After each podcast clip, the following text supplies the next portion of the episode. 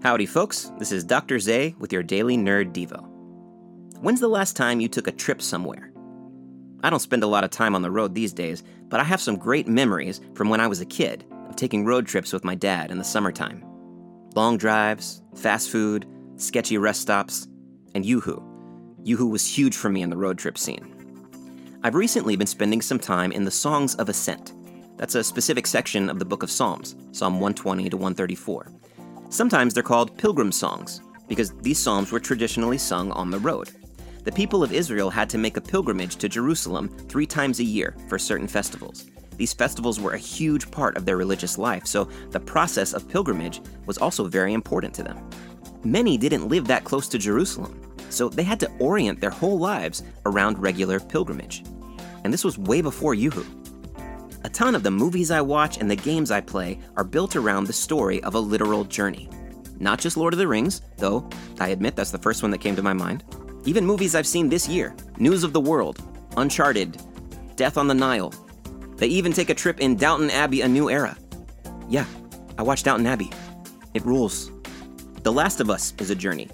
Pretty much any video game you play has some type of quest. Why is that? Why do we keep telling stories that revolve around going somewhere? I think one of the reasons is that when we're on the road, when we're between where we started and our destination, we are particularly open to newness and change. That's called liminal space, being in between things. It can be uncomfortable, but it can also be incredibly fruitful. If you let me listen to your playlist from the last road trip you took, I bet I'd have a pretty good idea of your frame of mind, what was important to you, what you were thinking about while you took that journey. The Psalms of Ascent do this for us too. The playlist begins in a pretty low place. In my trouble, I cried to the Lord, Deliver my soul from lying lips. Woe is me. But then the pilgrims start to hope. I will lift my eyes to the hills, where my help comes from. The Psalms of Ascent ask for grace and peace, they ask for prosperity and rescue.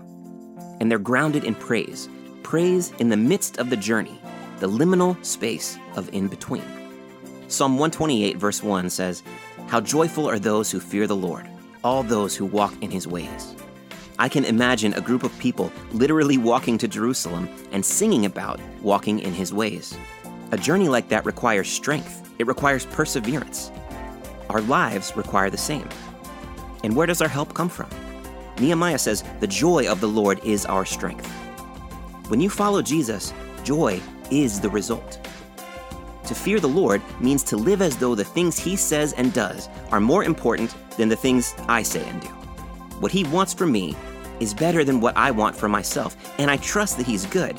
So if I let my life really inhabit that posture, that belief, joy will be the result. And that joy will sustain me through the journey. We need joy for the journey if we're going to make it to our destination and thrive along the way. That's all the time we have for today. If you want to hear more nerdy devos every day, hit the subscribe button wherever you listen to podcasts. You can also come hang out with us on our Facebook group, The Nerd of God Squad.